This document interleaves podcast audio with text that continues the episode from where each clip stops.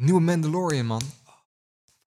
Ik heb nog niks gekeken. Ik ook niet. Express. Ja, I know. Eind deze maand komt die, geloof ik.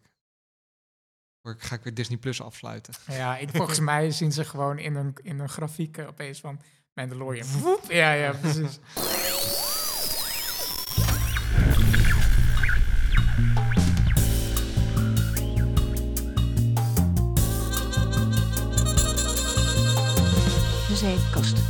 Opgenomen vrijdag 23 oktober 2020. Welkom allemaal bij aflevering 70 van De Zeepkast. Jouw bron voor al je science, technology en popculture nieuws. Tegenover mij zit David. En tegenover mij is Stander. Hoe is die, David? Ja, weer een eh, druk weekje achter de rug. hè? Ja? Bij jou? Ja, hard verweinig, nooit zag. Ja. Nee, ja, gaat zijn gangetje hoor. Ja. Dat, eh. Ik heb een, eh, een anekdote voor je. Ik, eh, ik woon eh, in Rotterdam. Ik woon bij eh 16 Hoven. Ik, leg het, ik, ik leid het een beetje in. Hè, Ja, zo- ja, ik merk het. Ja. een, een, een goede podcast-host betaamt. Ik liep, eh, ik, ik heb ook een hondje, dat weten de vaste luisteraars. Cosmo. Cosmo, inderdaad. Ehm, en ik liep door het park bij mij achter, Park 16hoven. Dat is op zich geen heel bekend park. En dat is Mhm. wel relaxed ook, want dat staat op Google Maps dus ook niet in het groen aangegeven. Nee? Heel veel mensen weten niet dat het een park is, dat het best wel flink is. Ik denk gewoon, zo, dat is een grote parkeergarage. Die een grote grijze Die denken, daar Ja. zit een Walmart. Ja. Ja. Nee, maar eh, dus ik liep daar.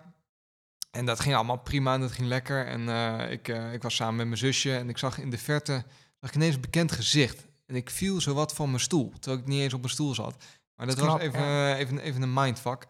En weet je wie dat was? Het was Wietse. Nee, ik was wel echt oprecht heel erg verbaasd. Hè? Wietse, die, eh, voor, mensen die Wietse niet kennen, is, is de, de, een van de twee eh, mannen van de Appels en Peren Show. En eh, ja, die zijn voor ons best wel een inspiratie geweest om te beginnen. En ook daarna wel een, een vriendschappelijke band mee opgebouwd. Ja, ja. En die heb ik voor corona voor het laatst gesproken. En toen Ja. hadden we een afspraak om wat te gaan drinken. En die Ja. ging wegens corona niet door. En sindsdien Ja. heb ik niet gesproken. ja. Toch best gek als je die dan ineens in je achtertuin tegenkomt. Ja, precies. Ja. Gaan we de aflevering Wietse in je achtertuin noemen? ja, dat is goed. die leuk vinden? Ja. Ja, Ja. Wietsen in mijn achtertuin, what the fuck. Ja. Dus dat vond ik, eh, vond ik wel gek. En eh, hij vertelde dat ze met appels en peren met een soort eh sabbatical in ieder geval, de, nou, de, ja. in ieder geval minimaal een jaar even niet gaan opnemen. Ja, ik heb de, la- de laatste aflevering nog niet geluisterd. Eh, dus ik, ik wist dit niet. Nou ja, mijn En, hele eh, podcastritme is ook naar de, dus ik wist het ook niet. Nee. Maar eh, Maar ja, voor mij is Appels en Peren wel echt een soort instituut, zeg maar. En precies wat je zegt. Dat was voor mij de grootste, en ik denk voor jou ook, de, de grote inspiratie om geweest om een podcast te starten. nee, helemaal. En ik Onze denk stijl wel, lijkt ook best wel op precies dat. Ik denk dat we ons ook echt wel links en rechts goed hebben laten inspireren door, eh Ja. door, door Wietse en door Reinier. Ja, Dat, eh, dus daar, daar Ja. ben ik ze wel, eh, wel dankbaar voor. ja. Ja, sowieso ook. Het is gewoon gek of zo. Ja, toch? Je, van, en sowieso vind ik het ook überhaupt gek dat we, wij ook met Wietse een aflevering hebben opgenomen. En met Reinier ook, met de boekenkast en zo. En ja, gewoon Een soort van de, de toffe mensen. podcasting. Ja, ja, Ja. ja. nee, is zo. Nou, ik Dus, wou je nee, maar ik- dat ik, niet onthouden. ja. Nee, ik... eh, maar het is zo'n random manier dat je hem gewoon... eh kom, je, loop, kom je Wietse tegen in je achtertuin. En dan heb je ook dat nieuws. Oké, Ja, ja, apart. toevalligheden bestaan niet, zeggen ze dan. Hè? Dus eh, dat wou ik even met je besproken. Ik heb ook geen goed bruggetje nu. Anders dan dat eh, ik ga zeggen PC nu bouwen. eh, één minuut stil te houden? Of, eh? Nee, joh, nee, joh, nee, nee, nee. 30 seconden max. Oké, oké. dan knip ik hem er hier nu in. Ja, precies, 30 seconden. We krijgen, nou, bij YouTube zou dat nice zijn, hè? Want dan krijg je per 10 minuten krijg je extra Ja, ad, inderdaad. ad revenue. Dat is zo grappig Ja. om te zien, hè? Dat je altijd gewoon van die eh, eh, YouTube-filmpjes hebt die dan 10 minuten en 13 seconden duren en zo. Om, precies Ja. om die 10 minuten mark eh, te halen. Want dan krijg je een extra advertentie of zo. Ik weet niet of het nog Ja, steeds zo is, ja, maar ja. dan, dan, dan, dan verdien je mad stacks gewoon als YouTuber. Ja. Als je filmpjes langer dan 10 minuten waren. ja, ik zie, ik zie het nog steeds heel vaak, dus het zal Ja. nog steeds wel zo zijn. Een stukje tricking the algorithm, zeg maar. Ja. Daarover eh Dus als, als wij ook eh, eh, een YouTube-kanaal gaan starten, dan moeten we ook allemaal 10 minuten filmpjes gaan maken. Nou, nee, dat, dat vond ik wel grappig. Dat, dat- dat is iets heel anders, maar een beetje dat erop lijkt. Ik weet niet eens of... Je had ooit zo'n band op, op Spotify. En die, die, die hadden funding nodig voor hun nieuwe album. Ja. Eh, dus die hebben toen een album online gezet van, ik geloof, 10 tracks met alleen maar stilte. Of, of random noise, of weet ik Oh veel. ja, ja, Die hebben toen al hun fans opgeroepen om dat album non-stop op repeat aan te zetten. Zodat ze gewoon lekker centen verdienden voor de plays om een nieuwe Ja. album op te nemen. Ik wel een ludieke actie. ja. Ludieke actie. Ludieke actie. Gek woord. Ja, lachen. David, ben jij nou een beetje van je geloof aan het afvallen? Oké. We gaan het over PC-building hebben. PC Building, ja. Nou, PC Master Race. PC Master Race, wat is dat? Waar komt dat ook weer van? Weet ik niet, Wat maar is dat dat? is... eh, dat, dat dat, toch altijd? Dat is van die memes, dat je Oh, ja. on- onder gamers, dat Oh, eh, de ja. PC-gamers de Master. Race zijn. En dat, Ah, eh, misschien voel ik me daartoe Ja, als, je, als je een PlayStation hebt, dan kijken ze een beetje op je neer. Met een Xbox ook. Maar als je een. Mac hebt, nou, dan word je echt vierkant uitgelachen. Ja, ja, Dat is echt, dan ben je echt het lulletje van de klas. Als jij een Mhm. Mac hebt en je komt in gamelandschap, zeg ja, maar. ja, ja. Dus, eh, Nee, ehm, kijk, vorige aflevering had bijvoorbeeld over die eh, mechanical keyboard culture. En eh, eh, in de me- mechanical keyboard... daar gaat dus ook daar gaat het over in de laatste Appels en Peren aflevering. Serieus? Ja, man. Ja, ja, ja. Dus je hebt hem wel geluisterd de ik laatste heb, een ik heb een half uur geluisterd nadat ik Wietse tegen Wat? Ja. Wa- oh, wacht even, hier moeten we even op inzoomen. Ja. Wa- wa- waar ging het over bij hun?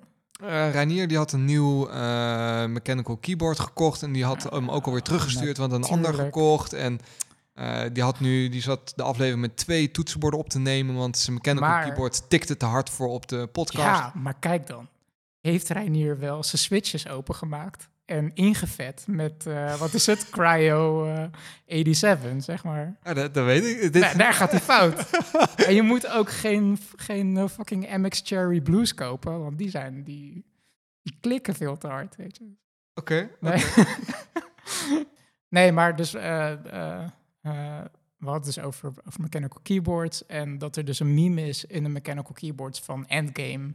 Dus de perfecte keyboard, de Endgame keyboard. Eh, maar dat is een meme, want dat bestaat natuurlijk niet. Want je wil eh, voor verschillende situaties weer, weer andere dingen. En het is allemaal net niet never be perfect. Ja, reached. ja. Ja.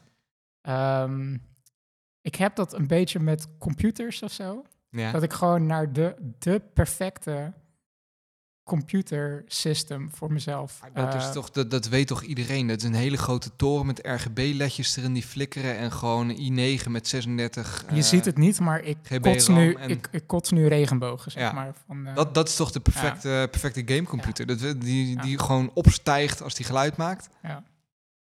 ja, we- we- kijk, je, je, ma- je maakt er grapjes over en zo. Maar ik merk toch... Nee, maar ik ben bloedserieus. Waterkoeling. Nee, kijk, ik, ik ben eh, bijvoorbeeld... Ja, eigenlijk, zolang jij mij al kent, ben ik echt al die-hard Apple ik gebruiker. Ik, heb meer dan te zeggen 15 jaar... Dat jij, denk ik, de grootste Apple-fan bent die ik ken. De meest OG in ieder geval. Dat je er wel Kijk, echt... dat hoor ik eh, graag. De meest OG Apple fanboy. Nee, toch? Maar je was Ja. wel Apple-fanboy voordat het hip was om Apple-fanboy te zijn. Eh, I guess. Nou, ik wel. was, Ik was de wel- hipster onder de Apple-fanboys, denk ik wel. Mhm. Echt, Ik eh, was nog eerder fanboy dan dat Steve Jobs het idee kreeg om eh, een bicycle voor de mind te maken. Ja, Ja. ja. jij Nee, was nee, voor de ja. iPhone was je er al lang bij, toch? Oh ja, ja, ja, ja Ja, zeker, ja. zeker. Ik was wel echt een soort van eh, een Mac evangelist. En ik, ik kan me nog goed herinneren. Oh, dit wordt echt opa verteld. eh, Kun je Van een dat er beetje een krakkemikkig op, stemmetje opzetten? op Apple Insider en meerdere f- fora. Dat er geruchten waren dat Apple een, eh, een, eh, een telefoon aan het maken was. En dat het revolutionary zou zijn. En ik kan me dat allemaal goed herinneren. ik kan me dat ook eh, heel gek, want ik, ik ben geen OG Apple-fan. Je Dus bent, ik, jij eh, bent post-iPhone Ik ben fan. post-iPhone. Ah, ja. Flink post-iPhone ook. Ik geloof dat mijn eerste iPhone was een iPhone 3 GS, geloof ik. en toen had je ook nog geen Mac of zo. Eh, nee, nee, nee, nee, nee. Damn. Nou ja, ik ben een beetje aan de Mac gedwongen. Hè. Ik heb een vriendin die is grafisch ontwerpster. Dus Ja. ik heb al die meuk wel altijd thuis staan. Maar ik heb het heel lang eh, bij PC's gehouden. Ja. Eh, beheeropleiding, ja, dan word je wel een beetje richting PC's eh, Ja. gedrukt. Ja. Dat was ik aan het vertellen. Eh, ja, ik, dat is heel gek, maar ik kan me ook nog heel goed herinneren dat Apple... ehm, het moment waarop ik te horen kreeg dat Apple een telefoon had aangekondigd. Dat was op een blogpost op Flabber. Ik weet niet of je we- weblog Flabber Nee, kent. Nee. heel, ik weet niet eens of het nog bestaat, maar dat was toen de tijd een niet. beetje de, de, de, de weblog by choice van, van Ja, mij. ja. Ehm, en daar las ik dat op. Ja. Gekke anekdote, maar ik vind het gewoon gek dat ik me dat altijd onthouden heb, terwijl ik helemaal geen Apple-fan was toen er tijd. Dus dat toont wel aan dat het toen ook heel revolutionair was. Waar was jij toen je hoorde dat 9-11 gebeurde? Waar was je toen Oh ja, dat weet ik nog Hè? Ja. Eh, toen je hoorde dat Michael Jackson overleden was. En waar was Dat je toen je niet. hoorde dat de iPhone eh, geïntroduceerd was? Dat zijn. eh, ja, ja. Maar we dwalen af. Want het verhaal gaat erover dat ik gewoon een beetje unsatisfied ben over computers in general, gewoon zeg maar. Mhm. En gewoon een beetje als het ware omheen aan het kijken ben en mijn eigen geloof in Apple aan het toetsen ben, als het ware van waarom de fuck koop ik Macs eigenlijk? Want het is niet goedkoop. En het is bepaalde aspecten wel beperkt, zeg maar. En eh, ik wilde nu niet een, eh, een Apple eh, Bash podcast van maken. Belangen na niet. Nee, maar ik, ik snap je overweging wel. Ik bedoel, eh, je, je bent echt, nou, wat ik zeg, Apple OG. Dus je hebt altijd MacBooks gehad. Mhm. Ehm, ik denk wel dat Microsoft eh aan zich, dus de, de nieuwe Windows-versie, die wordt wel steeds completer ook. En dat wordt wel. Over Windows 10 bedoel je? Ja, nou, het, het werkt allemaal wel steeds lekkerder. Ehm, Nou ja, kijk, ik werk nu eh, inmiddels ongeveer een jaar fulltime op een Windows computer. mhm. En ik, ik ben, ja, ik vind Windows echt. Doet nog steeds pijn aan mijn ogen, zeg maar. Het is gewoon echt heel veel dingen waar ik denk van, damn man, this sucks. Het is ook niet zozeer de software, het is meer de, de hardware ook. En eh, eh, kijk, bijvoorbeeld, ik heb een iPad Pro, dat is wel echt gewoon, gewoon heaven, zeg maar. Maar het is geen... Maar daar heb je ook diep voor in de buidel getast. Ik bedoel, voor de prijs van die iPad Pro had je ook een flinke eh Ja, computer kunnen kopen. Dit ja. is gewoon een full price computer. Voor eigenlijk een soort luxe tussencomputer, zeg maar. Ja. Ik kan er heel veel. eh, we zijn nu letterlijk eh, de podcast aan het opnemen op, op de iPad Pro. Ik edit hem ook op de iPad Pro. Het gaat allemaal. eh, ik wil niet zeggen van een leien dakje. maar het, het is wel leuk of zo. on- onze setup is wel echt simpeler geworden. Als je, als je door de jaren heen kijkt, dat Ja. we echt... Ja, we hebben nu wel... We, we komen wel in de buurt van de, de, de endgame eh ja, het is allemaal ook maar. heel mooi, soort van alles een beetje space gray met aluminium accenten en zo. Dat word ik- ook altijd heel, heel vrolijk Heel van, zeg maar. van, ja, ja. ja. Want Apple heeft maar één kleur Space Gray. Oké, daar, daar gaan we niet op, op in. nee. Maar Hey, ik ben- rood. ik ben sowieso een beetje in een soort, soort black hole gevallen van eh, ook weer op YouTube. eh, van mensen die PC's bouwen en zo. En eh, Dat is relaxed om te kijken. ja, Eh, Dat, dat is, Ja. het is grappig, dat je, want ik heb dat, dat, precies dat hol ongeveer een jaar geleden gehad. mhm. Klinkt een beetje gek, maar je snapt wat ik bedoel. Dat ik inderdaad ook ging kijken naar Linus Tech Tips, die, die machines Oh, ja, bouwt. ja, En eh, in de, gewoon ook filmpjes van mensen die gewoon zonder sound, met een beetje hip, of eh, zonder te praten, met een beetje hip muziekje, gewoon precies. een, een PC in elkaar aan het sleutelen zijn. Dat is heel rustgevend en heel fijn om naar te dat is kijken. misschien een beetje de narrative. Dat, dat je gewoon een beetje daar ingezogen wordt van, van eh, eh, de, de PC Master Race gekkies, zeg maar. Die weer praten over een, een nieuwe RTX eh, 2080 Super. En eh, ja, kijk, hij wordt 85 graden en eh, ja, de airflow is niet optimaal en allemaal schermpjes openstaan. En dan zit je daar als Apple-gebruiker naar te kijken van ja, hartstikke leuk allemaal. Eh, maar het is lachen om die mensen zo Ja. in de weer te zien en al die benchmarks in een bench. Die Ik heb laatst ook Ja, het werkgeheugen in mijn iMac vervangen, denk je dan. ja, ja, precies. Ja. To- toen het nog kon, zeg maar. en dus zo begint het. En dan, ehm, dan besef je ineens op een gegeven moment ook, eh, want dan gaan ze eh, natuurlijk daar ook in verder van waarom ze die, die PC gebouwd hebben Mhm. en wat ze er allemaal testen van, ja, eigenlijk wil ik ook wel eens een keer VR proberen. En ik wil ook een keer Star Citizen spelen, die, die MMO die al tien Is- jaar in beta niet- is. En ik wil ook een keer Minecraft met raytracing aanspelen. Is het, is het niet stiekem ook gewoon van binnen dat jij de laatste tijd... ehm, tenminste, David die ik, ke- ik ken, en, en misschien een tikkeltje persoonlijk is dan, maar die kent heel erg twee kanten. Dus aan de ene Ja. kant de, de, de muzikant, Ja, ja. En aan de andere kant de sleutelaar. Ja, ja, ja. ja. En voorheen zat je heel erg, hè, want je de muziekopleiding was je heel druk mee bezig. Je, je zat in band en zat je best wel in, in, in Mhm. kamp muziek. En dan is Ja. Apple heel, eh, ja, eigenlijk die only option. Ja. Maar je bent tegenwoordig ben je veel aan de slag als, eh, nou, je, je werkt als, als, als, als data scientist, data analyst. eh, Ja. Je doet veel met data, programmeren, et cetera. Dus je bent veel meer aan het tinkeren met dingen, en aan het aan het sleutelen en aan het doen. En dat die behoefte in je ook een beetje is aangewakkerd. En dat je daarom eigenlijk je, je Apple-apparatuur ook wat saai vindt. Dat je een apparaat hebt waarin dat allemaal al voor je is vastgelegd en besloten hoe de airflow is. En het zal vast ja. optimaal zijn, maar dat wil je het liefste zelf uitvinden in een machine. Wauw. Dus, ik, dus daar heb ik er niet eens over nagedacht, maar ik denk dat, je, dat het nog best wel eh, in de buurt komt, zeg maar. Want ergens weet je gewoon dat, dat je, je wil... eh, kijk, ik wil gewoon...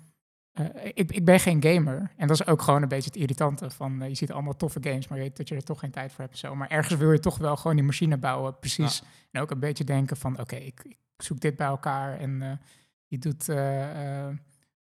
je denkt een beetje na over die temperatuur en alles. En dan wil je Wat, iets wat op ik, high setting spelen. waar ik sowieso altijd een beetje moeite mee, of moeite, dat klinkt zo, maar je hebt het over, ik ben geen gamer, dus ik, ik doe dit, maar de, de term gamer aan zich, Ja. als je nou de meest hardcore gamer neemt, Ja. die echt zijn hele machine extreem zelf gebouwd heeft, Ja. met de specs die hij heeft, kan hij vervolgens één spel op max spelen. En de, rest, zo, zo- snap je, je hebt die specs vaak helemaal niet nodig om de game te kunnen spelen. Het is ook een beetje de sport Ja, van, ja, ja, ja, dat is zeker eh, waar. d- Dus eh, is het als gamer nou een vereiste dat je altijd de, de meest max computer hebt? Nee, die gasten doen het ook omdat ze het leuk vinden. ja, daar heb je helemaal gelijk in. Ja. Dus eh, ja, volgens mij is dat gewoon part of the, ja, part of the fun. Part of the fun, ja. Maar inderdaad, wat je zegt, ook dat, dat tinkeren gewoon mee. Want kijk, ergens, als we ook heel eerlijk zijn, een PC in elkaar zetten stelt ook niet zoveel voor. Het zijn gewoon wat doosjes wat je in elkaar klikt. En eh, dat is Het is niet zo super modulair spannend. allemaal, ja. Precies. Het is gewoon een modulair systeem. Dus je bent niet... Op zich, als je het echt over tinkeren hebt, dan Ja. zou het, maar daar, ja, dan zou je echt een, een, een breadboard moeten kopen en daarop een, eh, ja. Ja. dan ben je echt bezig om, om Ja, er is zo'n... Wow, maar helemaal iets anders. Maar zo'n... ehm, volgens mij heet die Ben Eater. ja, Eh, dat is een gast op YouTube. Die bouwt dus met breadboards, bouwt die eh, hele computers, soort van computerconcepten na. Hij heeft dus bijvoorbeeld een, een videoreeks dat hij met een breadboard een hele low-res basic videokaart bouwt. Volledig op een breadboard. En dan legt hij dus ook helemaal uit van wat de theorie is van, eh, eh, van op, op, op transistorniveau naar vertalen naar pixels eh, in een matrix, zeg maar. En dat je dus pixels en de RGB-kleur aan en uitzet. Doet hij allemaal op een breadboard. Insane. dat is Super vet. Ja, bizar. Ja, Maar hoe groot is het breadboard dan? Dat, dat moet een flink... ja dat, nee, dat valt best wel mee. Ik denk, als ik gok, eh een de formaat van een iPad misschien, oppervlakte. Ah. En hij heeft op zijn website, verko- eh, verkoopt hij volgens mij ook een soort van kits om, om het na te doen. Eh, dus dat je dus gewoon echt leert op een super low level hoe componenten van je computer werken. Vet. Dus dat is echt Ja, super cool. ja. Ja. Maar dat is weer een beetje dat tinkeren en dat uitvinden. En dat, Ja. ja. Maar is het niet een idee dat je ook een 3D-printer koopt om je computerkast te 3D-printen? Dat is Asking for a even- Asking for a friend. Nee man. Hoe niet zijn computercase. Je moet hem gewoon op een soort testbench moet je je moederbord neerzetten. Zo. Nou, dat is waar. Gewoon in, in hout geschroefd, zeg Ja, maar. En, eh, ja. Nee, maar ehm, nee, weet je wat het is? Ik wil gewoon een eh, badass RGB, RGB lit PC, zodat ik eh, Cyberpunk 2077 op max kan spelen. Ja, ver- vertel, want ik ben helemaal geen gamer, hè. Dus ik, ik, Ja. ik, ik speel af en toe dan ik met dus jou ook niet, maar Minecraft en ik vind het... op. Maar wat is nou de hele hype rondom cyber, Cyberpunk? Ik weet dat die game is al, eh, al tien keer uitgesteld. Ja. Wa- wa- wa- wat is het en waarom is het zo vet? Ehm, het is sowieso gemaakt door eh, studio eh, CD Projekt Red. Oh ja, dat ken ik. Dat is voor mij een Poolse En- studio of zo. Toch? Ja, in ieder geval en als ik me niet vergis, eh, ehm, zijn ze van eh The Witcher-reeks. Oké. Heb ik ook nooit gespeeld hoor. Maar en, Schijnt ook super goed. Ik ook niet. Schijnt super goed te zijn. Zal ik het even opzoeken trouwens? ja, maar dan moet je weer gaan knippen. Of ik moet dit Ja. gewoon vol lullen met een leuke anekdote. Maar die heb ik net al verteld over Wietse. Had ik die nou maar bewaard? Wat vind je van, eh, iets heel anders, we hadden het net over kleuren en ik riep het net al tussendoor even gekscherend, maar ik wil het toch nog even echt benoemd hebben. Ja. Die kleur rood van Ah, de nieuwe iPhones, man. Dat is toch echt, dat is geen rood. Dat, dat is, de product dan red wel? is, eh, dat is hartstikke, dat is paars, man. Dat is niet paars, maar dat is echt super niet rood. Gaan we weer een soort van blue-black dress, eh, gold-white dress krijgen? Ik, ik denk het over de nieuwe Ja, iPhone. ja. Maakt niet uit. Eh, het ja, het, ja, het is ook van The Witcher en zo. Heb je wel eens Deus Ex gespeeld? En dan, eh, ik heb ook niet, ik heb echt alleen maar een soort van de allereerste, de, eh, ik weet niet of het allereerste is, maar een hele oude Deus Ex versie, wat nog op Windows 95 was, zeg maar. Zal ik het vanuit mijn perspectief vertellen? Wat me aantrekt aan die game is enerzijds de setting. Het is, eh, cyberpunk is aan Ja. zich al, de- kijk, de term cyberpunk, dat is een, Dat, dat, is een genre. Een, een, genre, een, een setting. Een, ja. Ja, ik moet dan bij Cyberpunk, het eerste waar ik altijd aan moet denken, is het boek Neuromancer van William Gibson.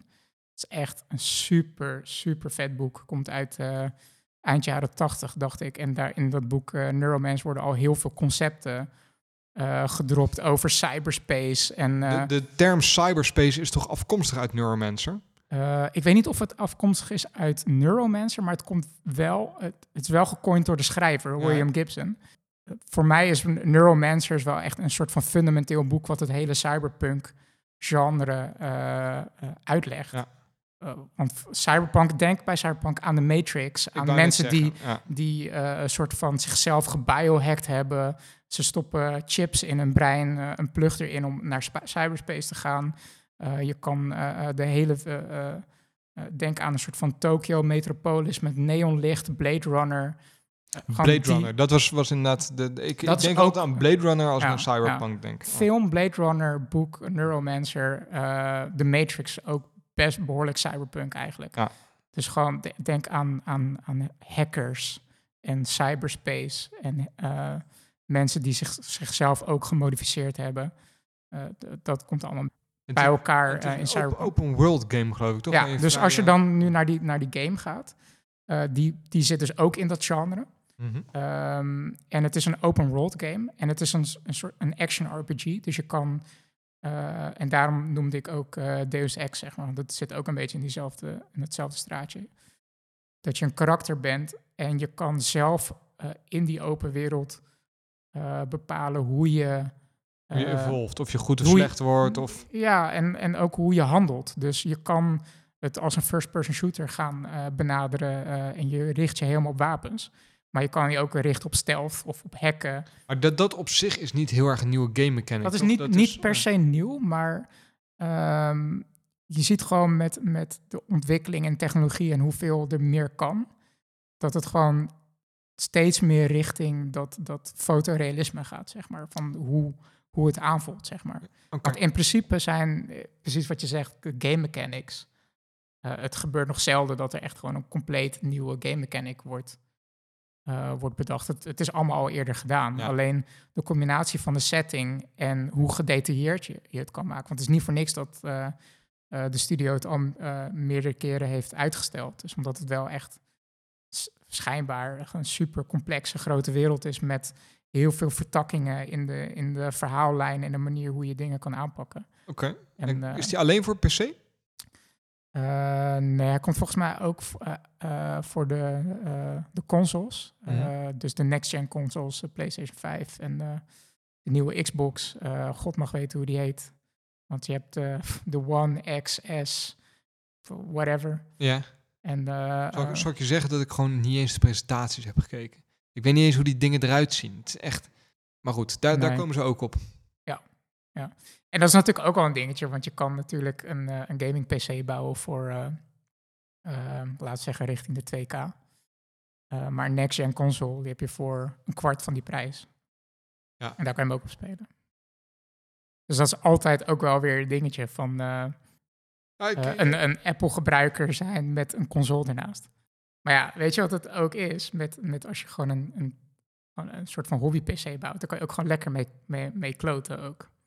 Nou ja, pre- precies. En daar, daarom snap ik het heel goed dat, eh, dat jij hier warm voor loopt. Ja. en Dat je dit misschien wil gaan doen. En eh, Ja. go ik for denk, it, man. Ik denk waar, ik- waar ik hem ook voor zou gebruiken is... eh, ik ben van de week ook weer op een random website gestuurd. Dat heet hackthebox.eu. ja, Misschien ken je dat wel. Het, het, misschien, ik weet niet, leg het uit. het is een soort community waarin ze, ehm, eh, eh, hoe heet het, ethical hacking, ja? een soort van gegamified hebben. Oh ja, ja, ik ken dus je het. kan, Ja, eh, ja. eh, eh, dus je hebt daar dan eh, op een gegeven moment. Je, je sowieso- allemaal, allemaal spellen al hackend, geloof ik, toch? Dat je, ja, dus ze hebben eh, eh, een soort van eh, eh, servers eh, eh, op verschillende levels, zeg maar. En dan moet je dus een server gaan hacken. Ehm, eh, en dat kan gewoon, dat, de beginner levels is dat je dus gewoon met een, een programmaatje kijkt welke poort open staat Ja, op een eh, IP-adres, dan ben je binnen. Simpele scan doen ja. en... eh, En dan heb je een aantal eh, objectives van je moet eerst eh, van een random gebruiker eh, moet je binnen kunnen komen en dan eh heb je een soort, eh, een soort capture the flag. Dus Ja. dan kan je zeggen van oké, ik ik, ik ben daar binnen en dan hebben ze een soort randomized token, zeg maar, die om de 15 minuten ververst. Dus die moet je dan pakken en dan meteen aanmelden. En dan heb je gezegd, oké, ik ben dat punt bereikt. En het volgende level is root access. Ja. En eh, om sowieso een account daar te openen, moet je ook je invite code eerst hacken. Dat is echt super droog. Dan ga je eh, eh, kijken naar de source code en dan staat er ergens van de website, en dan staat ergens een soort comment van, hm, er wordt wel een rare JavaScript geladen. Dan ga je naar de JavaScripts kijken en dan staat er weer een van de JavaScript die zegt van, oh, ehm, eh, hier is misschien een functie waarmee je een invite code kan generate. En zo een paar st- stapjes verder en opeens heb je, krijg je een soort van eh, een, eh, een string van characters die dan base64 encode is. En die kan je dan omzetten naar invite code en zo. Oh, wel, wel heel grappig. En, maar het, is, het idee is dus dat het een soort van leerplatform is hoe je kan, hoe je, kan ethical hacken. En dat zag er wel cool uit.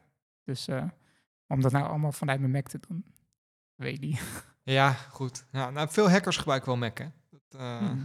Unix-based. Ja, maar een- waarschijnlijk een Mac met dan een eh, eh, virtual machine erop geïnstalleerd. En dan alsnog via Linux. Precies, zoiets. Ja. Oké, ja, dus jouw vraag is een beetje, moet ik dat gaan doen of niet? Eh, nee. Nee, nee, het is meer gewoon... eh, ehm, Maar David, Ja. moet, moet ik je hierbij helpen? Moet ik je, hè? Luister nou. Is je coronatijd. mag do- doneren. Normaal gesproken zit jij iedere dag in de kroeg. Hè? Ik ken jou, jij bent echt, jij drinkt honderden euro's weg aan IPA bier in de kroeg. Echt, ik zou het bijna misschien een probleem noemen, maar goed, zover wil ik ook niet gaan. Wauw. Dus al die kosten die je daarmee bespaart, nu je gewoon thuis die goedkope Schulten browsers wegtikt, Ja. die kun je gewoon in de game PC steken. Oké, ik koop een eh, RTX 3080 eh, Founders Edition. Oh nee, wacht, die kan je niet meer kopen. Laat maar. Zegt me helemaal niks, weet je dat? ik zit daar helemaal niet meer in, man. Nee. Ik, ik weet nee, dat is, dat is ook wel het Ik ding. weet dat, dat ze net i9 ge- eh, Ja. uitgebracht hebben, geloof ik, maar daar, daar houdt het een beetje Ah, mee. maar AMD heeft Intel ingehaald, man. Ja, daar hebben we het over gehad. Ja. Dat, eh, dat is wel voorbij gekomen. Ja. Maar eh, dat is ook wel een dingetje. Ik ben wel echt benieuwd wat de nieuwe Macs gaan worden. Als het echt gewoon dezelfde Macs zijn, maar dan met, eh, oh, nu met een A15-chip. Zou, Zou ik wel jammer vinden. Zou jij een first gen eh, nieuwe chip kopen van Apple? Ja, vind ik een lastige. In principe, als het niet hoeft, zou ik het niet doen. Maar als je toe bent aan een nieuwe computer, dan zou ik het gewoon doen. Dus ja en nee. Lekker politiek correct, hè? Ja, precies. Ja. En jij zegt net, en dat is, ik, ik laat het, eh, het hele onderwerp PC-bouw even rusten, maar jij zegt net hè, dat je eh, op, op YouTube zat en je werd gezakt in dat eh computerbouwhol. Ja. En ik zei, nou, dat, dat is de hol waar ik ook in heb gezeten. Ehm, ben je wel eens in een ander YouTube-hol gezogen? Of, of, of Wat? Hè? Gewoon, nou, dit illustreert misschien goed het, het onderwerp waar we het nu over willen gaan hebben. En dat is eh, ook de gevaren van YouTube. Dat hebben we vorige. Ik ben, ben heel erg op zoek naar een bruggetje en hij is ergens, maar ik weet hem niet helemaal te maken. Maar Nou, ik heb wel een, een andere YouTube hol waar ik in ben gezogen. Is eh, een gast die Polybridge speelt. wat is Polybridge? Ja, dan moet je gewoon met een soort van physics-based game... dat je een brug moet bouwen om... die dan sterk genoeg moet zijn om dan een autootje naar de overkant te brengen. Ik dacht bruggetje, hè? Never mind. Het valt. Hij valt niet.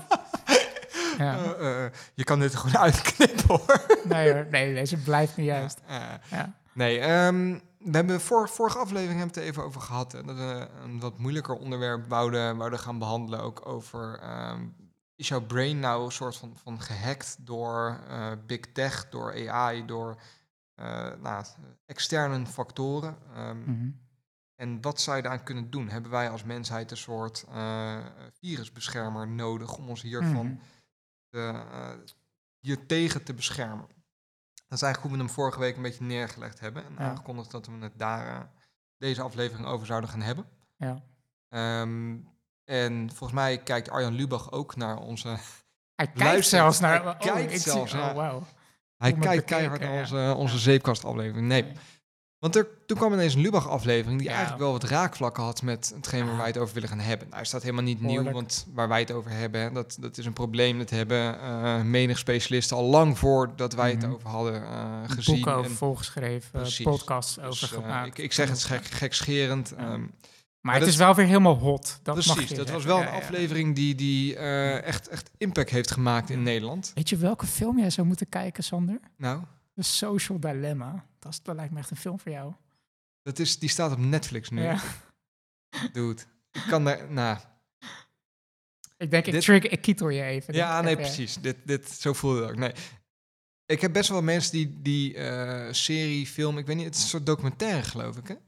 Die, die aan, mij, aan ik- mij aanraden. En ehm, Ja. het, het, het klinkt een beetje, ehm, ja, hoe ga ik dit zeggen zonder een beetje bedweterig of zo over te komen? Dat, dat, eh, dat kan ik nog wel eens doen, maar ik, heb- ik heb een stukje ehm, Ja. gekeken even van die, van die docu en ik heb ook gekeken naar wie doen daar nou in mee. En dat, eh, dat is dus Asa Raskin zit daarin. En nou eigenlijk alle makers van de podcast Your Undivided Attention. En volgens mij is het een low-level entry into the mindfuck eh, die we allemaal aan het ondergaan zijn. Waar ik misschien al iets verder ben dan de gemiddelde De Nederlander. hele samenleving zit helemaal vol kleine mindfuckjes, hè, dat weet je. Dus, eh.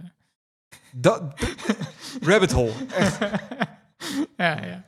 interessant. Interessant. Ja, ja. Ik ben helemaal de draad kwijt. Ehm, maar goed. Arjen Lubach kwam dus met die, eh, met die aflevering erover. En dat sluit er eigenlijk wel goed op aan. Want het, het is wel iets ehm, waar we het over moeten hebben, waar we het vaker over gehad hebben. Eh, we hebben een keer de podcast Your Undivided Attention geplucht. Die gaat Mhm. heel erg over eh, hoe big, A- big tech, zo moet ik ze misschien noemen, hoe AI's ehm, Ja. eigenlijk oorlog aan het voeren zijn om onze aandacht. En om Ja. ons zo lang mogelijk engaged te houden binnen één platform. Ehm, en hoe dat vaak resulteert in eh, extreme content.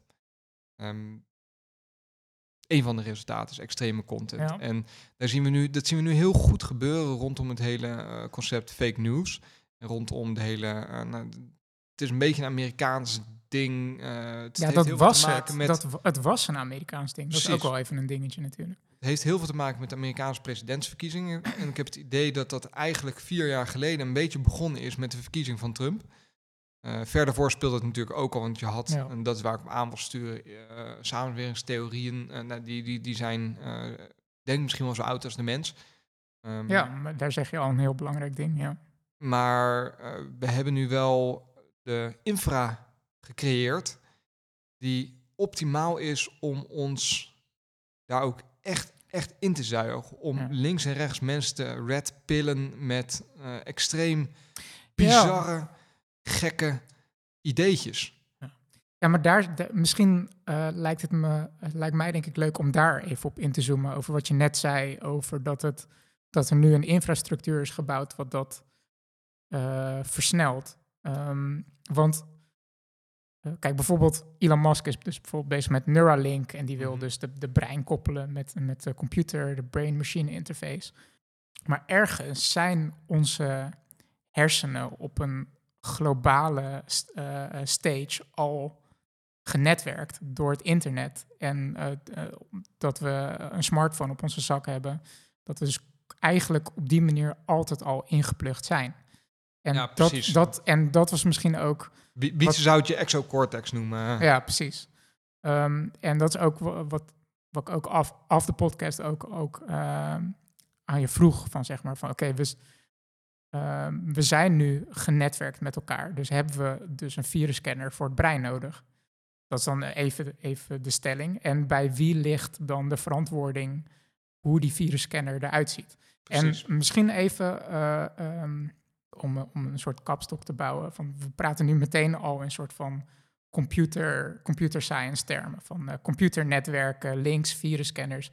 Dat is misschien ook gewoon de manier waarop ik denk en waarop jij ook denkt. En dat is ook gewoon een heel normaal fenomeen in de menselijke communicatie. Ik bedoel, toen, relatable. misschien, Ja. ja. ik bedoel, in de, in de tijd van de stoommachines praten psychologen over er wordt een druk opgebouwd en eh, eh, daar komen heel veel van dat soort termen vandaan. We zitten nu in de information age, dus we praten meer in computer science termen. Wat op zich ook niet gek, gek is. Hè? Ik bedoel, je hersenen worden, of, of computers worden naar evenbeeld van de hersenen een beetje geschapen.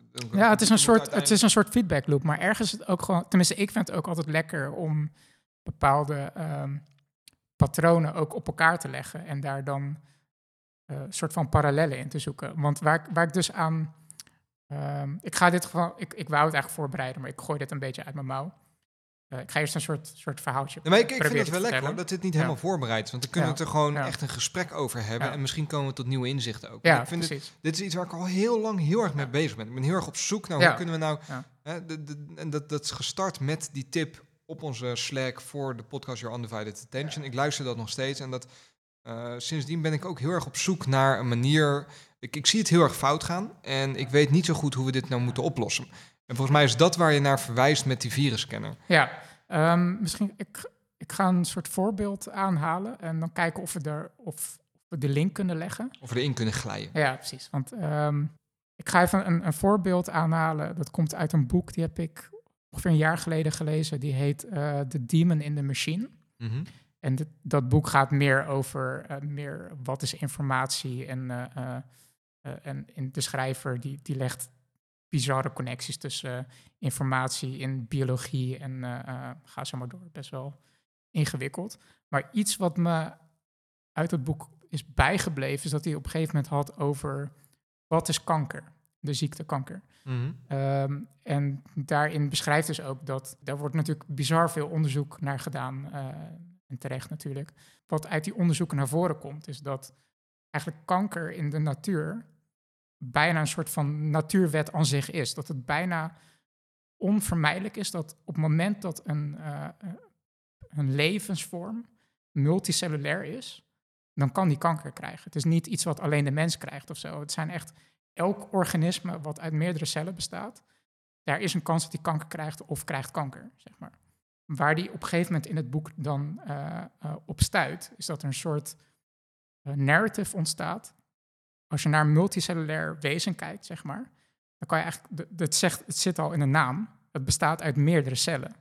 En als je dan naar de evolutie kijkt en naar de geschiedenis, eh, als je dan een beetje gaat anthropomorphizen, zou je kunnen zeggen dat je een, een soort van menselijke karakteristieken geeft. Zeg maar, een a- anthropomorphize betekent van, eh, je ziet bijvoorbeeld eh, een, een, een huisdier iets heel menselijks doen en dan geef je het, het Ja, beeld van, oh, dat je lijkt, het, is net een mens. Ik herken Oh, het, wat zeg maar. lief, hij lacht. Ja. Precies, exact. Dat is anthropomorphize. Dus als je dat toepast op cellen.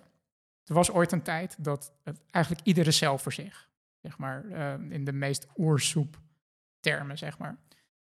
Een van de survival skills die je dan moet hebben als een cel, is dat je jezelf moet voortplanten. En hoe doet een cel dat? Door zichzelf gewoon letterlijk, als het ware, te klonen, in, in tweeën te splitsen, zeg maar. Eh, en dat gaat maar door en gaat maar door. Eh, op een gegeven moment gaan, die, gaan cellen samenwerken. Eh, en dan gaan op een gegeven moment andere. Dan wordt de, de grens van survival wordt, wordt verlegd, zeg maar. Dus dan krijg je een multicellulair wezen die. Dan moeten alle cellen, zeg maar, dienen tot een groter doel, tot dat grotere wezen, zeg maar. Dus flash forward naar nu, zeg maar, wij mensen die rondlopen, we bestaan uit miljarden cellen. En elke cel die heeft gewoon zijn functie om te doen om ons als volledig wezen, zeg maar, te dienen. Dat hoop jij, zeg maar, als hogere mind, zeg Ja. maar, die eigenlijk ongeschikt is ergens ook weer aan al die eh, eh, eh, steentjes die, die moeten bijdragen. Dus daar, dus er is een soort... Ah, ondergeschikt weet ik niet. Verbonden aan. ja, Je hebt elkaar nodig. Ja. Dus hij zegt op een gegeven moment in het boek The Demon in the Machine van er is een soort contract neergelegd. Dus dat een cel gewoon eh, wordt ontstaat, die doet zijn dienst en op een gegeven moment eh, zit er ook een soort self-destruct button in van oké, je hebt, je, hebt eh, je dienst bewezen en nu moet je opzouten, zeg maar. Wat kanker, de, een van de theo- theorieën nu is, dus wat kanker is, is dat een soort con- contractbreuk wordt geple- gepleegd, dat een cel teruggaat naar de oerprogramma Mhm. van, oh, ik ben één cel, ieder voor zich, ik moet me verdelen. Ja. En fuck die eh, eh, self-destruct button. Ja. Ik blijf gewoon delen, want dat, Ja. dat, dat, is wat je vroeger deed. Nu, nu doe je eigenlijk ook anthropomorphize, hè? door te zeggen fuck die. Dat je doet Ja, dat nee, een cel, precies. denkt precies. fuck it. Ja, maar überhaupt gewoon het feit van dat je zegt van al die cellen hebben een soort contract met elkaar afgesloten. Van wij, wij gaan samen bundelen en wij worden één groot wezen. Die, en de survival van dat ene grote wezen doet ertoe. Zeg maar, niet die ene cel. En, en kanker is dus zeg maar eh, een soort downgrade van de software in de Ja. cel. Die dan zegt van, oh, die, die vergeet gewoon dat die moet eh, dienen tot dat grotere wezen. Maar die gaat dan zichzelf weer eindeloos delen, zeg maar. En dat is een soort van programmafout, zeg maar. Als je dat nu gaat eh, als een overtrekpapiertje gaat leggen over meerdere systemen, waarbij een soort van kleine blokjes die individueel denken tot een groter ding moet, moeten dienen, zeg maar. Eh, vervang de, de cel dan gewoon naar mensen, zeg maar Mhm. die eerst super egoïstisch alleen maar voor zichzelf gaan. eh, met bepaalde soort van primitieve software van eigen survival. Op een gegeven moment eh, cultuur ontstaat, samenlevingen ontstaan. En je gaat samen klonteren, zeg maar, als mensen. Dan ontstaat er een soort van weer een soort van giant, een groot, groter wezen. Wat een samenleving Ja, is, zeg maar. Weet je, eh, de, de Wait But Why post zie ik voor Ja, me, dat, dat, dat de- heeft er ook mee. Dat, Ja. dat, die legt dat ook heel goed uit, inderdaad. Het heeft parallel met elkaar. Want zo zie je dus, zeg maar, dat op verschillende levels, van klein naar groot, ontstaan eigenlijk een beetje dezelfde patronen, zeg Ja. maar. Cellen die samen klonteren, eh, Mensen mensen, die die samen samen, zeg maar. En dat gebeurt ook niet bewust, zeg maar. Dus er maar mijn punt is, is dat er dus op een gegeven moment een soort van ongeschreven ontstaande contract ontstaat tussen die eerst die egoïstische poppetjes, zeg maar, die dan zegt van oké, wij gaan samen verder tot eh, eh, op een, op een, tot hoger, op een hoger niveau, komen. zeg maar. Ja, ja. En je hebt dan altijd eh, weer een soort van software updates die lokaal gebeuren van oké, er is weer, er ontstaat Bij, dit, bij dit cultuur, clubje eh, ontstaat weer een idee, die brokkelt dan weer af, zeg maar. En op een gegeven moment eh, klontert het weer samen tot het eh, Romeinse Rijk en dan valt het weer uit elkaar. Dat is ook gewoon een, een, een eindeloos patroon, zeg Maar maar. de, de gemene deler is eigenlijk dat er tot groot, grootsheid gekomen wordt op het moment dat, dat samenwerking goed is. En groot. Het is ergens waarin Er- Er is geen belangrijk figuur in de geschiedenis die iets helemaal in zijn eentje heeft bereikt. Nee, en ergens is het ook gewoon natuurlijk... eh, het, zijn, het is een heel complex ding. Er zijn verschillende mechanieken. Maar je zou bijvoorbeeld kunnen zeggen... je hebt survival of the fittest puur op biologisch niveau. Maar je hebt, er is ook een... Heet dan de marketplace of ideas. Zeg maar, er is een marktplaats met verschillende ideeën. En het ene idee is succesvoller dan de andere. Zeg maar maar het, het is niet zo... k- kijk nu naar onze huidige wereld er zijn meerdere ideeën op dit moment die niet com- compatibel zijn met elkaar, maar wel naast elkaar leven. Dan heb je het dan over, over verschillende eh, systemen. Denk kapitalisme, communisme. Ja, bijvoorbeeld. Ja, ja, precies. Dus dat is eigenlijk waar we vandaan komen. En nu stappen we in de age dat we al die mensen een soort van hyper-connected zijn met elkaar in, in een groot netwerk. En via dat netwerk kan die, kan die marktplaats van ideeën mhm. kan zichzelf super snel verspreiden. Exponentieel, exponentieel vers- eh, verspreiden, zeg maar. En dat is ergens dus gevaarlijk. Want als er bijvoorbeeld in het verleden een, laat ik zeggen, eh, een, een slecht idee ont- ontstaat of zo, dan kan dat nog een soort van contained zijn en kan het ook weer. Ik ben hardop aan het nadenken. Nee, ja, ik, ik Eh, zit dat te het denken, ook heel als- snel wordt wa- wa- Wat je eigenlijk zegt is dat, dat voorheen een slecht idee eh, kon niet zo snel verspreiden... omdat er een soort buffer omheen zat van non-believers. En een idee Ja. moest echt wel vrij goed zijn... mocht dat ja. eh, breed verspreid worden. Wat je ik nu wil ziet... misschien ook wel meteen op terugkomen op, op de be- benaming slecht idee.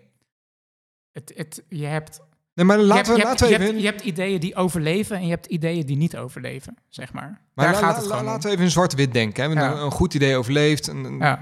Dus ik, ik vind die terminologie niet zo heel spannend. Maar ik, ik snap wel Mhm. wat je bedoelt. En dat, eh, wat je eigenlijk probeert uit te leggen is hoe... En, en dat is een term die hoor je links en rechts heel veel voorbij komen momenteel. Echo chambers. Hè? Dus Ja, hoe. E- echo chamber, chambers zijn niet per se eh, eh, iets nieuws voor de internettijdperk. Ik bedoel, als jij in een dorp, zeg maar, alleen in je eigen dorp blijft met je eigen ideeën, zeg maar, Mhm. dat is ook een echo chamber. of in je eigen communities blijft. Dat zijn ook echo chambers. Daar heb je niet per se het internet voor nodig. Nee, precies. Alleen ook het, internet die kan dat enorm versterken door algoritmes bijvoorbeeld, wat Ja. Lubach dus ook in zijn aflevering liet zien. Van je klikt twee keer op een bepaald onderwerp en voor de rest van je leven zie je alleen maar dat onderwerp bijvoorbeeld. Je klikt één keer op eh, een guy die een PC bouwt en vervolgens heb je zelf het idee dat je een PC wil bouwen. Ja. Zeg maar. Maar het, het punt is dus, eh, je hebt altijd al een soort strijd van eh, verschillende ideeën. En het ene idee overleeft beter dan de ander. Ik bedoel, als je een, een oersamenleving bent en je krijgt het idee van eh, we, we, gaan, we, we worden allemaal 100% celibaat. Ja, jouw idee sterft, want je krijgt geen kinderen. Zeg ja, maar. precies. Maar als een klein deel dat doet, gaan alleen de priesters gaan celibaat leven. Dat idee kan heel lang blijven leven in principe. Want niet iedereen wordt priester. Ja. Zeg maar. Dus daar is, daar, dat, die strijd is er al, zeg maar. Alleen, ik denk dat we op dit moment in, in een soort tijd leven dat we... eh, eh, sowieso, het is dus een, een, een complex ding van heel veel verschillende variabelen. Dus sowieso ook die echo chambers waar je het over heeft. nat- Natuurlijk een, een heel groot eh, aspect daarvan. Maar als je dus nu inzoomt, inzoomt naar het nu en je leeft dus in een netwerk eh, waarbij je dus op een veel hogere snelheid in die marketplace van, ideas, van ideeën zit. Die, die marktplaats is dus ook niet eens eh, helemaal agnostisch van dat je alle ideeën krijgt, maar je krijgt ook nog eens die, die, die marktplaats die wordt beïnvloed. En sterker nog, die, die, die marktplaats is, is een soort privaat eigendom, een Facebook of een YouTube. Moet hij dan ook, krijgt hij dan ook de verantwoording om dan die virusscanner te gaan zijn? Van sommige, sommige ideeën, dat is het hele viral marketing idee. Van een idee kan viral worden.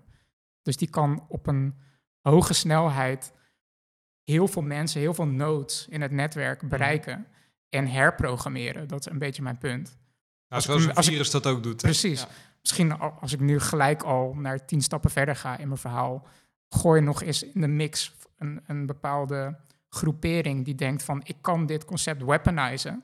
Bijvoorbeeld een land die het, die het niet eens is met onze cultuur. En die zegt Nee, van we gaan, we gaan jouw cultuur aanvallen. Eh, Het die, hele die kan, Ca- Cambridge Analytica idee die- eigenlijk, die toch? kan letterlijk een, een botnet bouwen. Eigenlijk zijn heel veel mensen die, laten we zeggen, eh, conspiracy video's bijvoorbeeld delen, die zijn waarschijnlijk, we hebben het zelf niet eens door, maar die Mhm. zijn eigenlijk onderdeel geworden van een botnet. Van een, van een andere agent, zeg maar, die, die dus eigenlijk eh, een hele army heeft gecreëerd die dat virus verder blijft verspreiden, zeg maar.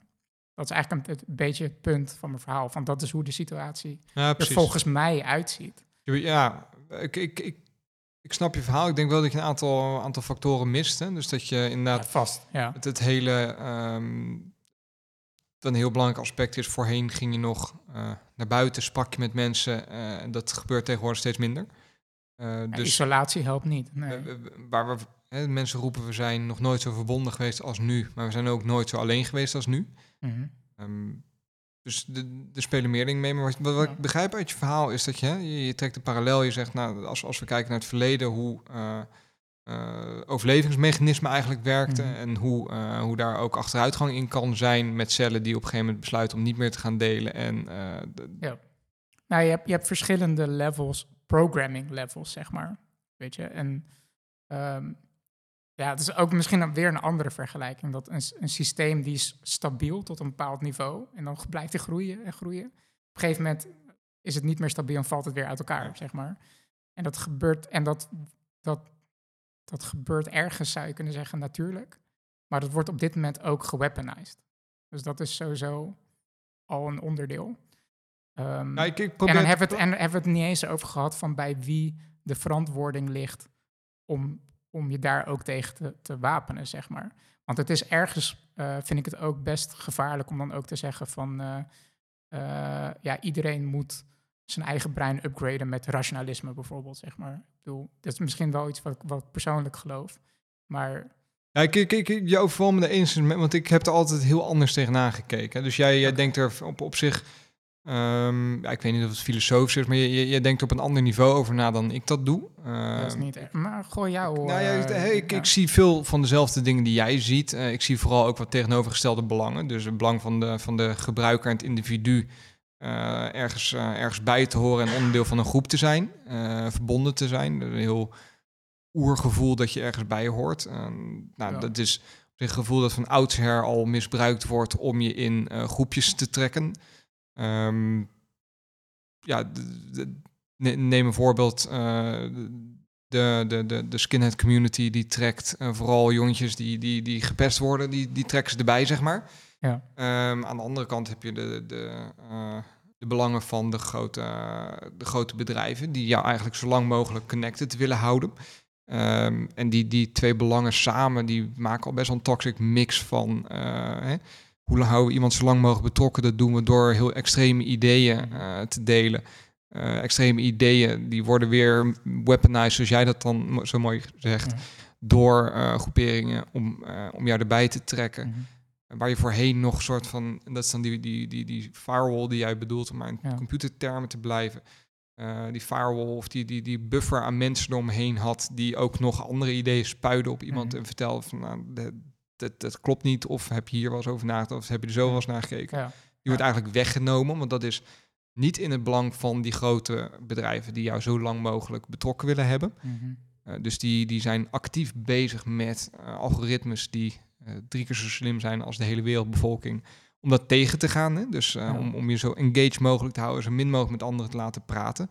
Niet vanuit het belang om jou per se heel radicaal te maken, maar puur vanuit het belang om jou zoveel Mhm. mogelijk Mhm. Eh, advertenties te laten zien. Ja, ik, ik, En die mix, die is heel toxic. Die is heel, eh, dat, dat, dat is uiteindelijk in, in, de, eh, in de long run, resulteert dat erin dat we allemaal op een beetje een eilandje gaan leven van like-minded people, die heel erg botsen met Ja, elkaar. Ja. Ehm, en dat, dus dat, dat hoe ik er heel erg over na heb Ja, gedacht. Wat, wat, wat ik heel erg zie gebeuren ook, en wat ik misschien... ehm, we- ik, ik probeer het bij mezelf ook wel eens... eh, ik, ik denk dat ook ik eh, best al links en rechts in wat van die kamertjes zal, zal zitten. Mhm. Dus ik probeer ook altijd zoveel mogelijk tegengeluiden te, te horen. Maar dat, dat is gewoon af en toe moeilijk ook. Ja, maar het, het, het feit alleen al dat je je daar bewust van bent of zo, ehm, is al een vorm van die virusscanner waar ik, waar ik naar op zoek ben, zeg maar. Dus er zijn dus meerdere facetten aan die ik moeilijk vind. Wat, wat ik heel moeilijk vind is, eh, ik heb geen oplossing. Nee, nee, laten je? we daar, Dus dat- daarover... Dat, dat, is iets waar ik al heel lang mee bezig ben. Ja, hoe zou we dit in godsnaam, hoe komen we hier uit? En dan moet ik niet te, veel doen denken, want als ik dat doe, dan denk ik, ja, hier Ja. gaan we nooit uitkomen. Ja. Ehm, aan de andere kant zit ook soort boosheid in dat ik eh, oprecht vind dat de grote techbedrijven geen verantwoordelijkheid willen of kunnen, nou wel kunnen, maar gewoon niet nemen hierin. Ja, maar dat, dat vind ik dan grappig, hè? Want misschien om daar even op, op in te zoomen. Ehm, ik vind het grappig dat je dat zegt. Want eh, je zei eerst van, oké, ehm, ehm, grote techbedrijven die hebben dus de incentive eigenlijk om verslavende algoritmes te bouwen, Mhm. zeg maar. Om dus die echo chambers te bevormen, om, om, je engaged te maken. Ehm, kijk, ik wil daar even kort over zeggen dat ik dat ook op zich een interessant aspect vind. Ik denk dat dat niet, zo, niet eens op een bepaald level niet bewust ge- gebeurt, zeg maar. Dat we een soort cultuur hebben gekweekt, dat het in, een, in de natuur ligt van een, een multinational om dat te doen. En dat heeft niet, niet eens een zeer zo'n soort van... eh, dat, dat er een boardroom was met eh, Mark Zuckerberg en wat mensen... En, en die letterlijk tegen elkaar zeggen van... oké, eh, we zien dat de computertechnologieën eh, op dit moment klaar zijn om verslavende algoritmes te gaan bouwen. Dus dat gaan we doen. Dat is op een, op een veel, op een veel eh, natuurlijker manier eigenlijk ontstaan. Alle, de technologieën, de infrastructuur, de mensen waren er rijp voor om dit te gaan gebeuren. Dus ergens was het, is- is inevitable of zo. Een, een logisch resultaat van hyperkapitalisme. Precies. gemixt met Exact. investeerders. En, Exact. ja. Dus dat, dat wou ik er alleen even over zeggen. Want ik vind het ook altijd een beetje lastig om dan te zeggen van ja, hoe, hoe kan eh, Mark Zuckerberg s'nachts nachts slapen en Ja, dat maar soort dingen, dat weet is, je. en dat, daar Maar- wil ik wel even op inhaken. Maar eh, één ding, ehm, want je zegt van ja, je, je irriteert je eraan van dat, dat dus die multinationals daar dan geen verantwoording voor willen nemen. Mhm. Maar de afgelopen eh, weken is wel gebleken dat eh, bijvoorbeeld YouTube gooit Lange Frans eh, eh, zijn kanaal eraf. Heel QAnon is zowat verboden geworden op, op Mhm. Facebook. Ik zeg niet dat ik, dat ik wat ik daarvan vind. Maar ik weet wel dat toen ik dat aan jou vertelde, dat jij zei van, en dat is een legit punt, van dat is censuur en daar, dat, dat Daar kan ook tegen. niet. Dat ja, klopt. Daar, Ja. precies. En daarom vraag ik me dus af van, oké, wie, bij wie ligt die verantwoording? Hoe moet, hoe moet een samenleving dan Ja, zichzelf beschermen tegen, tegen de botnet aanvallen? Oké, nee, ik, ik laat die laatste vraag ga ik, ga ik Ja. nog even niet beantwoorden, Ja. want daar, daar heb ik het antwoord ook niet op. Maar ik, wat, wat ik wel zie, dus ik, constateer een aantal dingen. Dat is één, eh, dat eh, met de mantel der kapitalisme wordt vaak het gedrag van de, van de elite heel erg eh, goedgekeurd. Sna- Snap je wat ik daarmee bedoel? Eh, ik wil nu niet heel erg overkomen als een soort communist, maar ik eh, merk... Ik, Ik heb ook een, wel ik wat heb je een bedoelt, op onze Slack ja. gedeelte. Ja, dat, is een, dat is een pagina en dat is een, een, eigenlijk een endless scroll, scrollpagina. Waarbij met stapjes van 5 miljoen eigenlijk inzichtelijk gemaakt wordt. elke pixel is 10.000 dollar. Extreem, extreem, extreem rijk de top 200 ter wereld is. En met ja, wat, wat er allemaal gedaan kan worden met hele kleine percentages van hun eh, wealth. En het excuus daarvoor is vaak dat dit een resultaat is van kapitalisme. Eh, snap je? Ja, dit, dit is hoe die bedrijven werken. En Ja. ik vind oprecht wel dat je de vraag mag stellen: hoe, hoe slaapt Mark Zuckerberg nog in de nacht? Ik, eh, ja, klopt. Ja, ik ben, het me- Snap ik, ben het, ik ben het met je eens. Ik zou alleen wat je net zei van. eh Dus- tenminste, ik, ik pro- probeer dan zeg maar het woord van excuus om te zetten naar. eh, het is een constatering. Weet je, want Mhm. het, je constateert dat, eh, dat er een systeem is waardoor een hele kleine groep. eh, eh, heel veel, dat daar heel veel kapitaal clustert, zeg maar. Weet je, ik bedoel dat Nou ja, het, het dat- hoofddoel. Het, het, is, het, is, het is tweerichtingsverkeer. Nou, ja, het, dat klopt. En ik haal misschien ook wat dingen door elkaar, maar wat. wat dus aan de ene kant heel rijke mensen die eigenlijk, vind ik, vrij weinig bijdragen aan de wereld. Ehm, aan de andere kant bedrijven die eh, dusdanig kapitalistisch ingesteld zijn dat eigenlijk het einddoel is om eh, de grootste te worden en te blijven. Eh, Ja. Dus onder het mom van, in het geval van Facebook, ja. als wij dit niet doen, dan streven Chinese netwerken ons voorbij, want die staan Ja. te trappelen om ons in te halen. Ja. Ja, het is ik- een, ra- een race, ja. ja, vind ik geen argument. Snap je? Dat, ja. Nee, maar no- nog Dus, misschien... dus dat, is, dat, nee, is, dat is één... Maar het is wel nog steeds een constatering.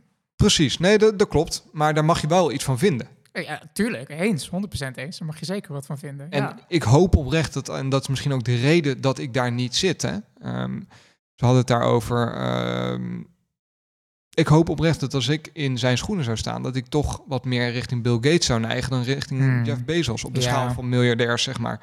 Als je, Ja, als je hem snapt. Ja, ja, zeker. Je hebt aan de ene kant heb je Bill Gates, aan de andere kant heb je. Jeff Bezos. En eh, ja, ja. dat ik toch iets meer richting Bill Gates zit daarin. Zeker, Wat overigens grappig is, want die is schijnbaar het eh masterbrain achter alle... ja, die wil goed, ons allemaal implanteren. Dat terzijde. dus dat, dat is aan de ene kant waar ik, eh, waar ik mee struggle. Dat ik dat... ik, ik vind de wereld erg egoïstisch worden. En ik, ik vraag me af, hebben we niet...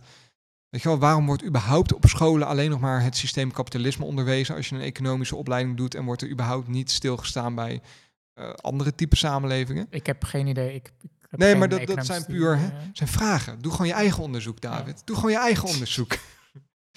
Ehm, ik zit wel allemaal high horse. Ik, als, als ik er van het prediken ben, moet je me af, Nee, afstoppen, nee, hoor. Maar ik heb gewoon heel veel gedachten hierover. En ik, Ja. ik, ehm, ik moet die dan even, even kwijt. Even, al, al pratende orden ik die. Daarom hebben we een podcast. Hè. Precies. Ehm, Kijk, we, we, het ding is, je, je kan dit onderwerp kan je op verschillende levels tackelen.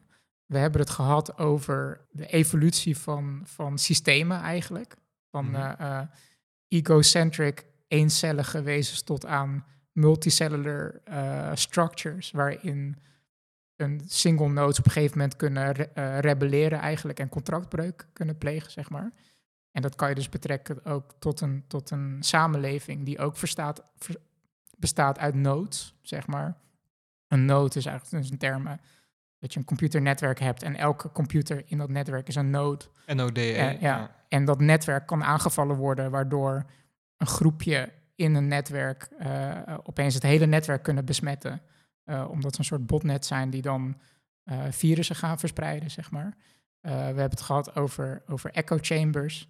We, we hebben het gehad over het weaponizen van, van het netwerk A, die valt netwerk B aan. door, Eigenlijk door- doordat je als je één node aanvalt in dat netwerk, dat worden er op een gegeven moment drie eh 8, 16, Dus eigenlijk 32. Wat het hele Cambridge Analytics schandaal is exact Ja. dat, hè? Ja, Ehm, en ik- Precies. Ehm, en we hebben het over ehm, de, de moraliteit eigenlijk van enkele mensen die, Nou die, de- waarbij, die wel veel macht hebben daarin, om, omdat ze eigenlijk bijvoorbeeld eh, eh, grote delen van het netwerk beheren. En de keuze hebben, zou ik bijna zeggen, om daarin gatekeeper te zijn. Noem het gatekeeper, noem het een... eh, of eh, in het geval van een Facebook die dan QAnon eh band op Facebook, kan je dat zien als een soort virusscanner. Da- daar wou ik op inhaken. Dat was ik net even kwijt, hè? Want dat is, ehm, die wou ik even, even uitleggen. Kijk, waar ik moeite mee heb, is de rol die Facebook zichzelf toebedicht. En zij dichten zichzelf, zichzelf de rol toe van, nou, wij zijn de beheerder van het netwerk. We zijn in geen vorm verantwoordelijk voor wat hier opkomt. Ehm, om vervolgens, als er heel veel kritiek komt, Mhm. alsnog te gaan censureren en bepaalde onderwerpen eraf te schoppen. Wat voor mij een heel averechts effect heeft. Volgens mij is er nog nooit, eh, heeft censuur geleid tot eh, daadwerkelijk, eh, nou goed, misschien in China dan, maar op, Ja. op zich werkt dat niet. Ehm, maar volgens mij zijn dit meer stuipenbewegingen die volgen op kritiek.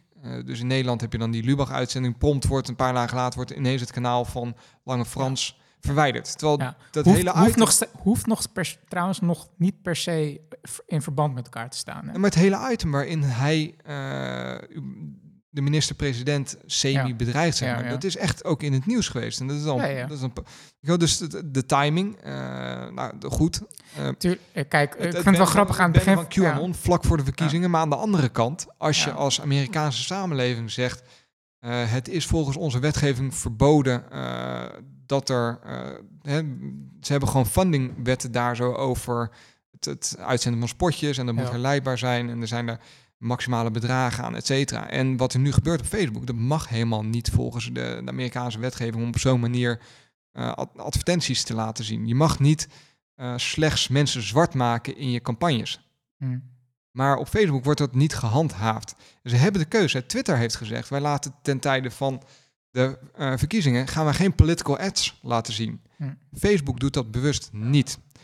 Ehm, je kan ook iets vinden van het algoritme dat Facebook gebruikt, waarmee ze bij YouTube, wat durf ik wel te zeggen, eigenlijk eh, het grootste probleem is, als je het over die, eh, die echo chambers hebt, momenteel, Mhm. dat, kan, dat kan natuurlijk altijd wijzigen. Het grootste probleem daarin zijn die algoritmes. En die algoritmes, nou, ook daar wordt een beetje over gedaan. Ja, hè, Ja. we hebben dat ooit gebouwd, maar we, we, we weten niet meer hoe het werkt. Ja, Ja. We, we weten het ook niet. Is ook wel trouwens waar. Dan het, moet het je is het een, hele het algoritme is een black box. uitzetten. Ja, ja, klopt. Ja, maar dat is ons businessmodel. Maakt niet uit. Het maakt, ons, het maakt de samenleving kapot. Het snap je? Het is allemaal heel erg vanuit een slachtofferrol en vanuit een, een kapitalistisch gedachtegoed waarin ze anders ingehaald worden door China. Eh, wordt het met de, de mantel der kapitalisme wordt het goed gepraat. Ja, Ja. Maar censureren is iets anders dan de oorzaak aanpakken. En de oorzaak is je algoritme. De oorzaak is de manier waarop eh, je, je er nog steeds voor kiest om je advertenties in te richten. Waarop je afhankelijk bent van die, die inkomstenbronnen. weet je, ehm, Snap je het Ja, verschil ik- dat ik- ik daar ik zie? ik Dat is waar ik... ik, snap je, ik snap je volledig. En eh, om daarop eh, hopelijk aan te sluiten, en dat is misschien iets waar we op kunnen eindigen, want... Zoals gaan we niet want, uitkomen. Want Ja. zoals je al zei, we hebben geen oplossing. Maar eh, Ik- ik wil als, er, als er geen oplossing is, dan kan je wel vragen stellen. En eh, kijk, wat jij dus aangeeft is... ehm, er, er is een soort monster ontstaan, ontworpen. En of die nou bewust is gemaakt... of op een natuurlijke wijze, omdat de sterren goed stonden... is ontstaan, zeg maar. Eh, maar we zijn het erover eens dat dat monster er is. zijn. Ja. Hij is aanwezig. Eh, en ehm, eigenlijk waar jij voor pleit is van f- fuck kapitalisme, kill the monster. Dat, al- als ik dat even heel eh, kort door de bocht verwoord, zeg maar. En dan kom je dus eigenlijk op een fu- fundamenteel, fundamenteel punt van de vraag die je wil stellen is van wat, wat voor eh, superwezen willen wij uiteindelijk zijn? Wat willen wij worden? En dan, ik noem, ik zeg bewust superwezen, als je dus zeg maar alle mensen clustert tot één grotere being, zeg maar. Dus van, van een groepje cellen ga je naar één mens, van een groepje mensen ga je naar een society. Van societies bij elkaar ga je tot een nog soort van super being, Precies, zeg maar. En wie, en wie wat, wat is belangrijk voor ons, Stel, zeg maar. aliens zouden ons zien en die moeten omschrijven, ons omschrijven als een van de superhelden die zij in hun verschillende eh comics books Mhm. hebben. Welk superheld zouden ze dan toedichten aan de Ja, mensheid? ja. Dat is eigenlijk wat je, wat je vraagt. Precies, want eh, ehm, je zou dus, eh, het is weer een stelling, je zou dus kunnen zeggen van dat bijvoorbeeld vooral dus in het Westen, zeg maar, dat, nou ja, ik denk overal dat, dat, die, die, dat kapitalisme en zo, dat is eh, een hoger goed geworden. Dus wat, wat is goed, zeg maar, weet je, Ja. wat, wat is goed voor ons?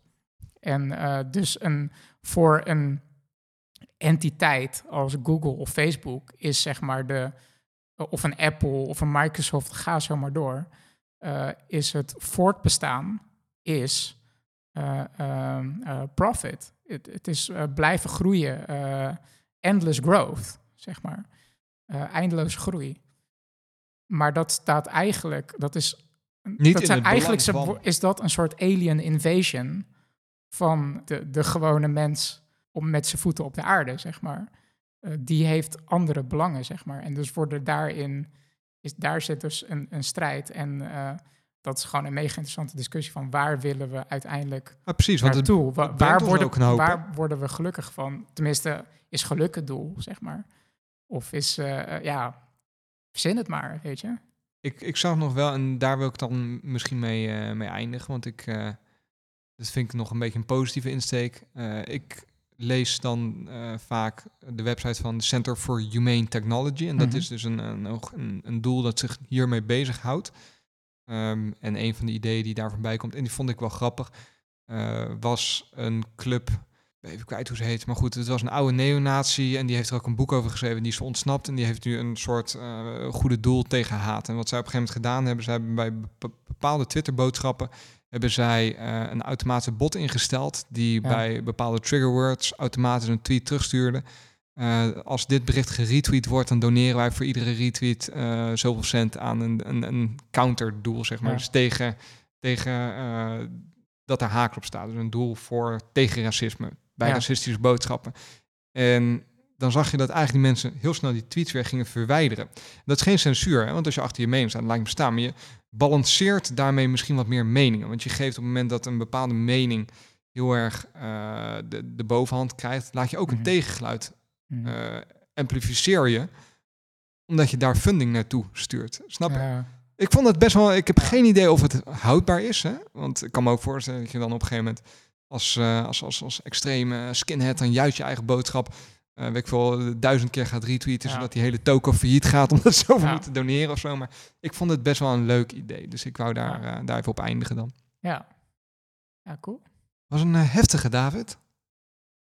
I don't know. I'm drunk. Dus Snap je? Ja. Ik, nee. David is weer drunk. Die is echt stiekem ben ik altijd dronken tijdens de zeepkast. Precies, ben je nu nuchter en daarom is het zo. Nee. Lieve luisteraars, ik ben oprecht, want dit is eh, nogmaals iets wat mij persoonlijk, en volgens mij jou David ook wel aan het hart gaat. En ik, eh, ik hoop ook dat ons verhaal een beetje te volgen was. Ik, ik besef me dat het af en toe misschien eh, links en rechts wat uit de bocht vloog. Het was niet scripted, niet voorgepland. Dus ik ben oprecht heel erg benieuwd wat jullie denken hierover. Dus laat dat even weten. Dat zou ik echt tof vinden. Kan via Slack, mail, nou, je weet ons te bereiken. Ehm rest mij niks dan eh, jou te bedanken, David. ja, ik wou iets lullig zeggen. Nee, nevermind. Moet je niet doen. nee. Ik moet, eh, ik, Ik wil vergeet jou- überhaupt in alle extreme hectiek vergeet ik heel onze outro. eh, en ik Ja, vergeet even Hebben we onze, onze patrons, wat is het? Patrons bedankt. Patreons. Ja, dat ging ik nu patrons. doen. Ja. Ja. Ehm, vind je tof wat we doen? En wil je ons financieel steunen bij het maken van deze podcast? Dan kan dat via Patreon. Eh, heel erg bedankt aan mensen die al Patreon zijn. Ehm, Ja, dat is super cool. neem eens een kijkje op onze Het is website. best bizar. Zeepkast.nl. Daar eh, zie je ook hoe je Patreon kan worden. Hoe je op onze Slack-pagina kan komen. Vind je het tof wat we doen en wil je ons op een andere manier steunen? Deel dan even onze afleveringen met al je vrienden, familie, collega's, et cetera. Dan eh, hè, hebben we weer wat extra luisteraars misschien. Dan eh, rest mij niks dan jou te Ja, bedanken, David. Stuur het virus van de zeepkast even je netwerk op. We, we- wees even een botnet voor ons. Super vet. Precies. David, dankjewel. Ja, ook bedankt Sander. Live long and prosper. Ciao.